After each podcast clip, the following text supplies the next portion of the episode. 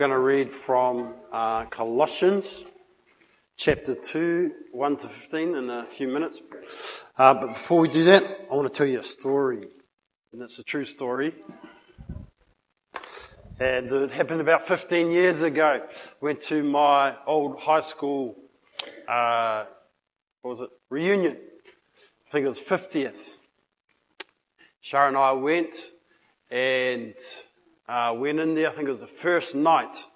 And went in there and I was surprised. There was hardly anyone I knew there. It was from other years. Um, so we were there for a little while. And then uh, across, it was in the hall like this, about ten metres away, a lady goes, oh, oh my gosh, oh my goodness, Carl, Carl. She starts to come forward, Carl Pilkington, I loved your brother Shane. uh,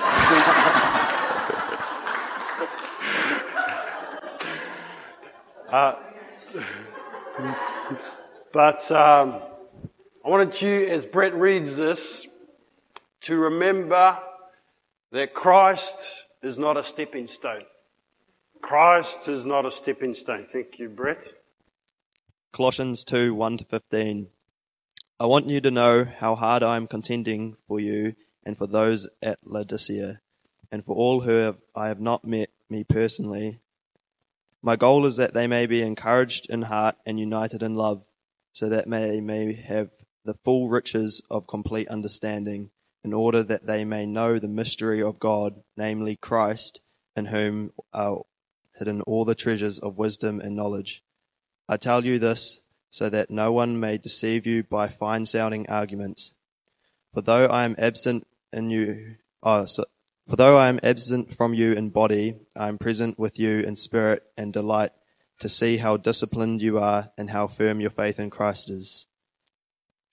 So then, just as you received Christ Jesus as Lord, continue to live your lives in him, rooted and built up in him, strengthened in the faith as you were once taught, and overflowing with thankfulness. See to it that no one takes you captive through hollow and deceptive philosophy, which depends on human tradition and the element spiritual forces of this world, rather than on Christ.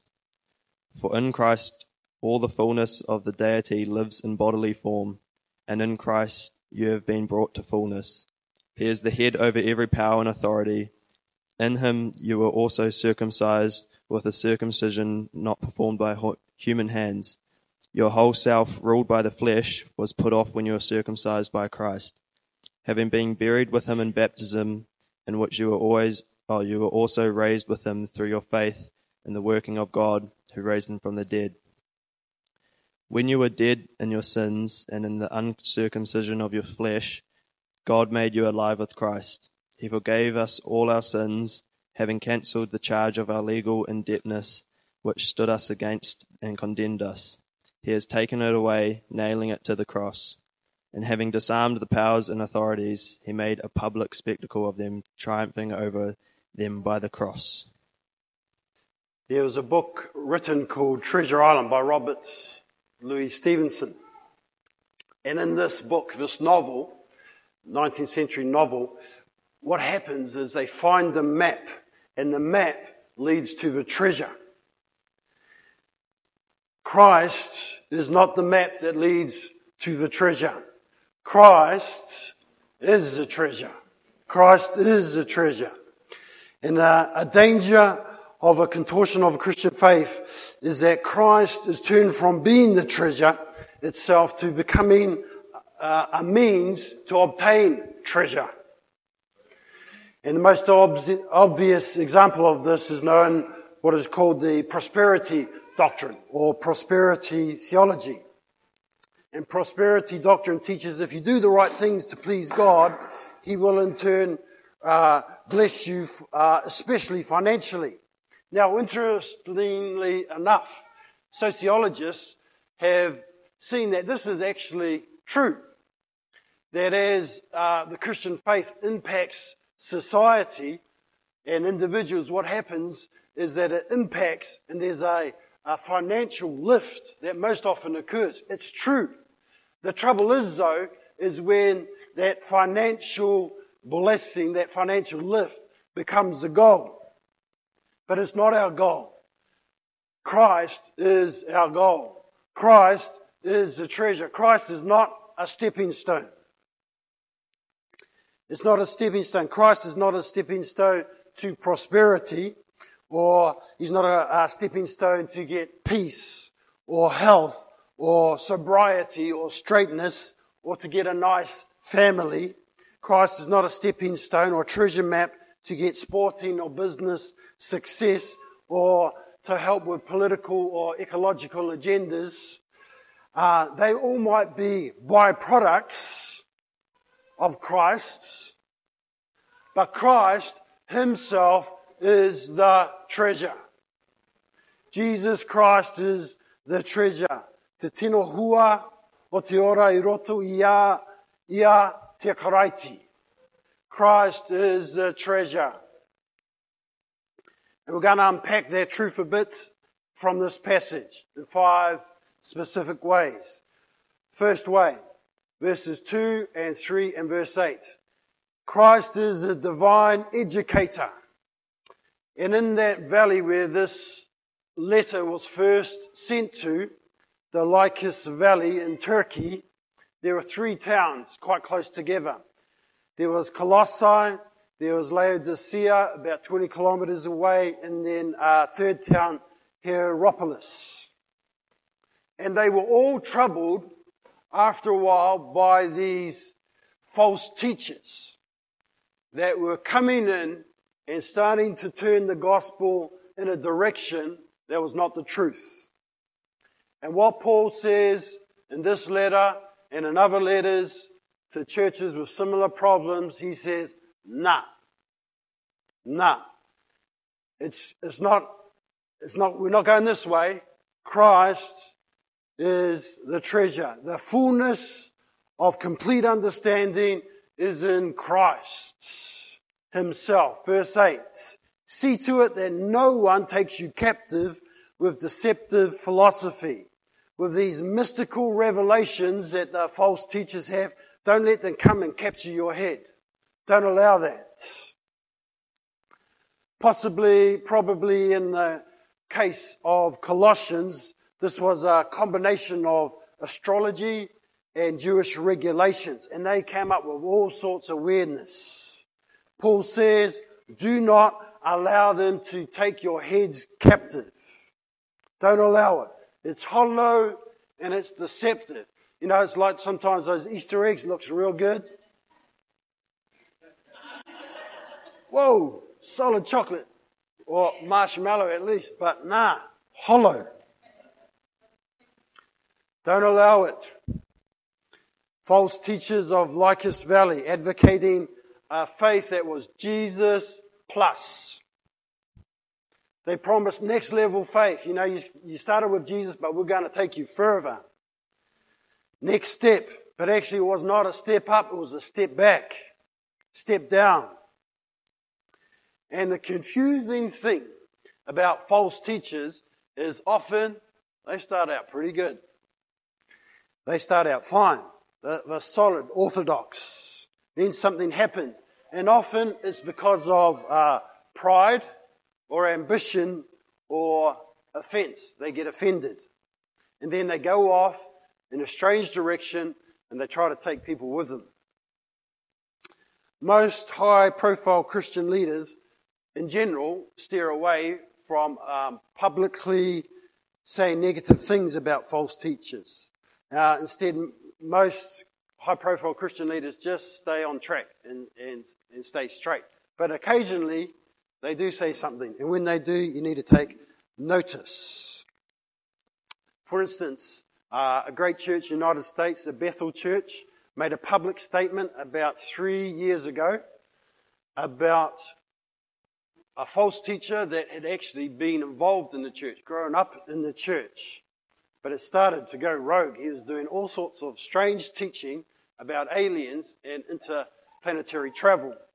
And um, so the pastor, Bill Johnson, had to stand up one morning and say, stay away from him. He's gone in a weird direction. He's one of our, he was one of ours. He's grown up amongst us, um, but we can no longer support what he teaches. Acts twenty, twenty-nine and thirty, Paul warned something similar. Paul warned the Ephesian elders of church. He said this, "When I leave, some outsiders will come in and distort the truth. Other deceivers will grow up from amongst you." And the ones from outside are often easier to spot uh, than the ones that grow up and then go in a strange direction.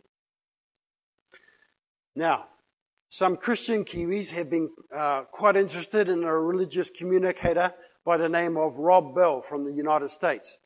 Rob Bell was a, a pastor, no longer a pastor, grew, um, grew an amazing church called Mars Hill, grew to ten thousand people.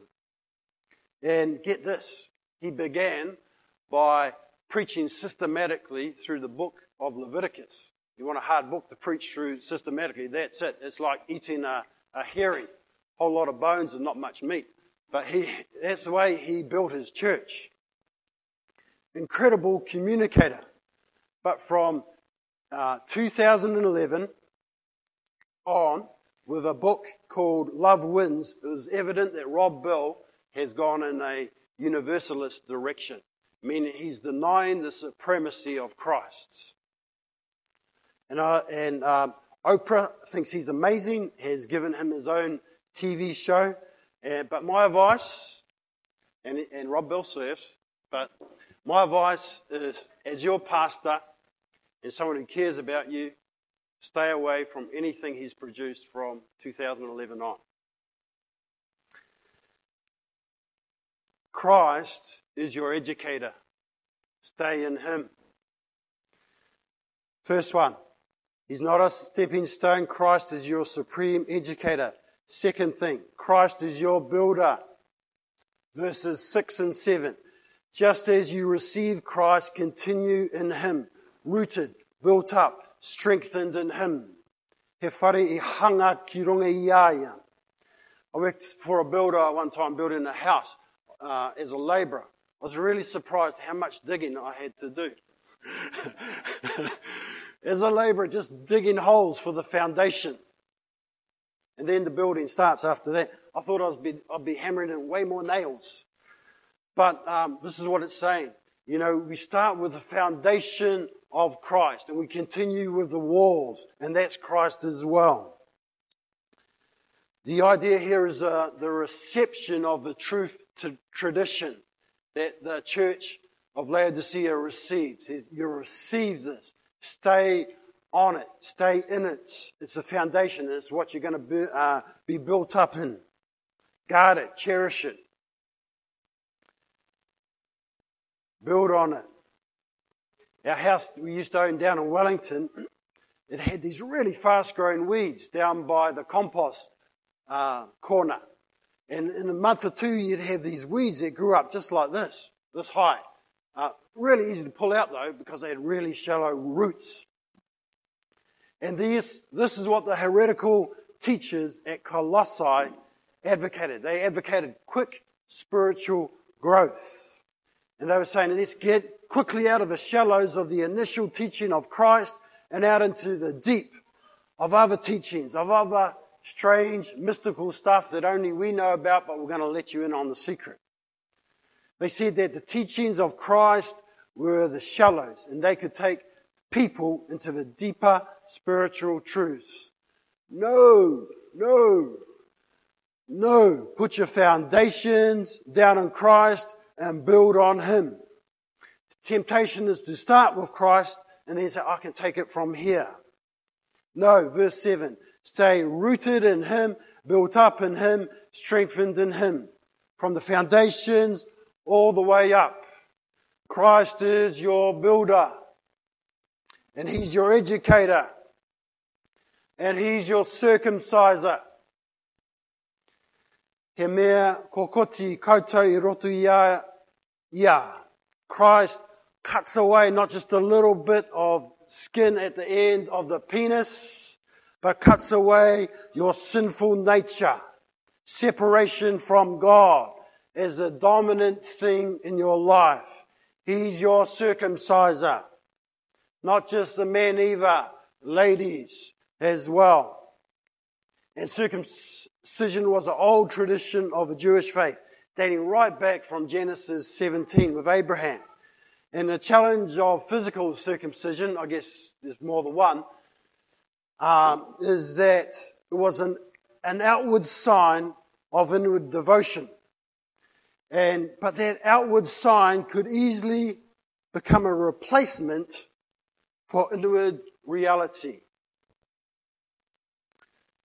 But as the prophet Jeremiah predicted many years back, chapter thirty-one, that God would actually put his desire inside of us. Inside of us. And his followers, God's followers, would be led by his Holy Spirit. So we wouldn't need chopping like that. Christ is your circumciser. He cuts away our sinful nature. That is not the, that driving force of us, if you allow that. He circumcises our sinful nature from us, if you allow that, all of us. Amen. Christ is our educator, our builder, our circumciser. Fourthly, Christ is our rescuer. Verses thirteen and fourteen. You were dead in your sins, but Christ made you alive. It's like you are uh, tupapaku, dead bodies, carcasses in your sins, but Christ made you alive. Whakaoranga. In Christ you have been raised from spiritual death. You have new and eternal life. You're saved from striving, from trying to be good. Verse fourteen, Christ has nailed the written code to the cross. There's a, a wonderful scene in a movie called The Mission, nineteen eighty-six. It was produced, uh, stars Robert De Niro. And it's set in the uh, South American jungle in the seventeen forties. There's a, this incredible tussle going on between Jesuit priests on the one hand and Spanish and Portuguese colonists on the other. And the colonists' activities include slave trading. The Jesuits are strongly against it as they, um, as they for the local Indians. One such slave trader is Robert De Niro. But over a period of years and through some personal crisis, he repents of his slave trading and he becomes a Jesuit priest himself. Uh, for his penance, the Jesuits decide that he is to um, put all his armour and his weaponry in a big uh, net and to travel from where they are in town right up to the mission that has been established above the waterfall. So for days, Robert De Niro, he's dragging this big net with all his armoury and his weapons uh, through the thick South American jungle, and the local Indians from the bush, from the jungle, they, they've seen him, this former slave trader. They knew who he was. And then uh, at long last, he gets right up the waterfall and right to the top. And he's an absolute mess. He's exhausted. And the Indian chief, he says something to uh, one of the young men who runs up with a knife to his neck and then takes it from the neck, cuts off The, the rope, and then uh, that releases the big net of the armoury and the weapons, and then he pushes it down the waterfall into the pool. And you think uh, that that he would be his executioner, but actually he became his rescuer. And this is the same as Christ. Christ, you would think, would be your executioner, but he has become your rescuer. Christ is your rescuer.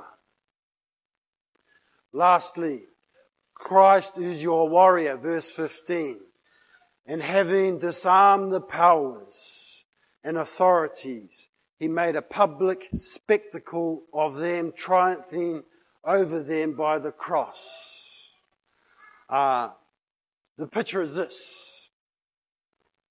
Picture is this. This is before Facebook and Twitter. And a Roman general, he's successful in battle. And he wants everyone to know. And so what he does, he has his chariot. And so he rides through town uh, with all his plunder and with his army, his victorious army, and right at the end of the parade is those that he has been victorious over. Uh, and uh, taken slaves are tied up. And this is a picture that Christ is our warrior and he has triumphed over the enemy. He's triumphed over the enemy. And we know who the winner is, Jesus Christ.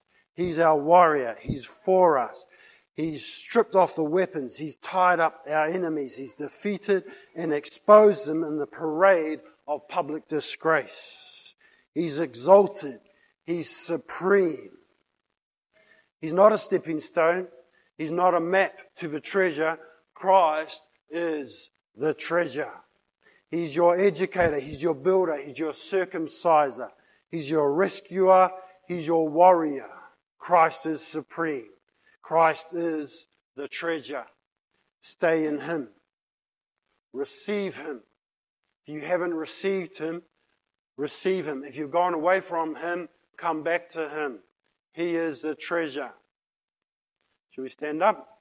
Can we have, um, is there a song that talks about that uh, you chose today, which I didn't know? Yeah. Let's stand up. And as we do that, let's, um, if you don't mind, can we shut our eyes? And if you haven't said yes to Christ as your treasure, can I suggest you do that today? I did that when I was eighteen, and it, it changed the direction of my life. Is anyone here who would like to do that today?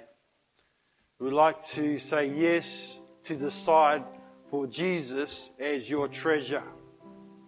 If you'd like to do that, you can put up your hand. If you've gone away from Christ as your treasure and you made other treasures your treasure and you need to come back, uh, you can do that today. If you want to do that today, you can put up your hand.